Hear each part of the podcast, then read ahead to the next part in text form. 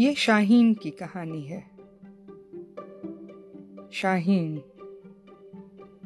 ایک شہنشاہ پرندہ۔ شاہین ستر سال تک زندہ رہ سکتا ہے۔ لیکن اس عمر تک پہنچنے کے لیے اس کو ایک بہت ہی مشکل فیصلہ کرنا پڑتا ہے۔ چالیس سال کی عمر میں اس کے لمبے اور لچکدار پنجے شکار کو دبوچنے کے قابل نہیں رہتے۔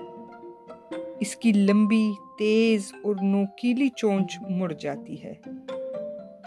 اس کے پر بوسیدہ موٹے، بھتے اور بھاری ہو جاتے ہیں، جو اس کے سینے سے چمٹ جاتے ہیں اور اس کی پرواز میں رکاوٹ بنتے ہیں۔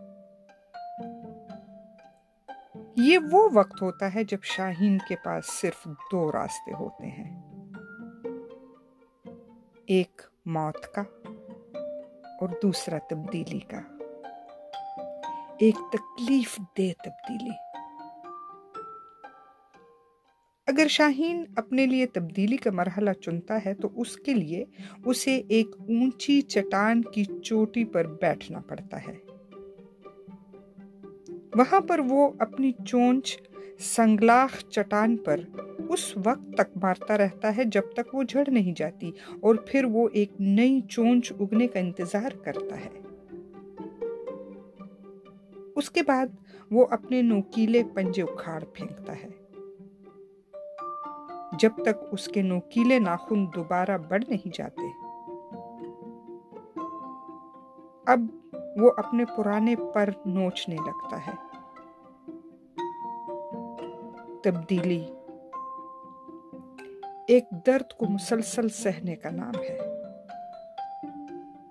اور اس کے بعد شاہین اپنی نئی زندگی کی اڑان بھرتا ہے۔ اور مزید تیس سال تک اسی آن بان اور شان سے زندگی گزارتا ہے۔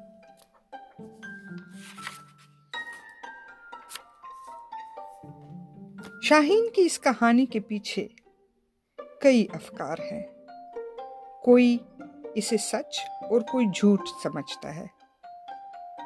لیکن جو بھی ہے، سمجھنے والوں کے لیے اس میں ایک بہت بڑا سبق پنہا ہے۔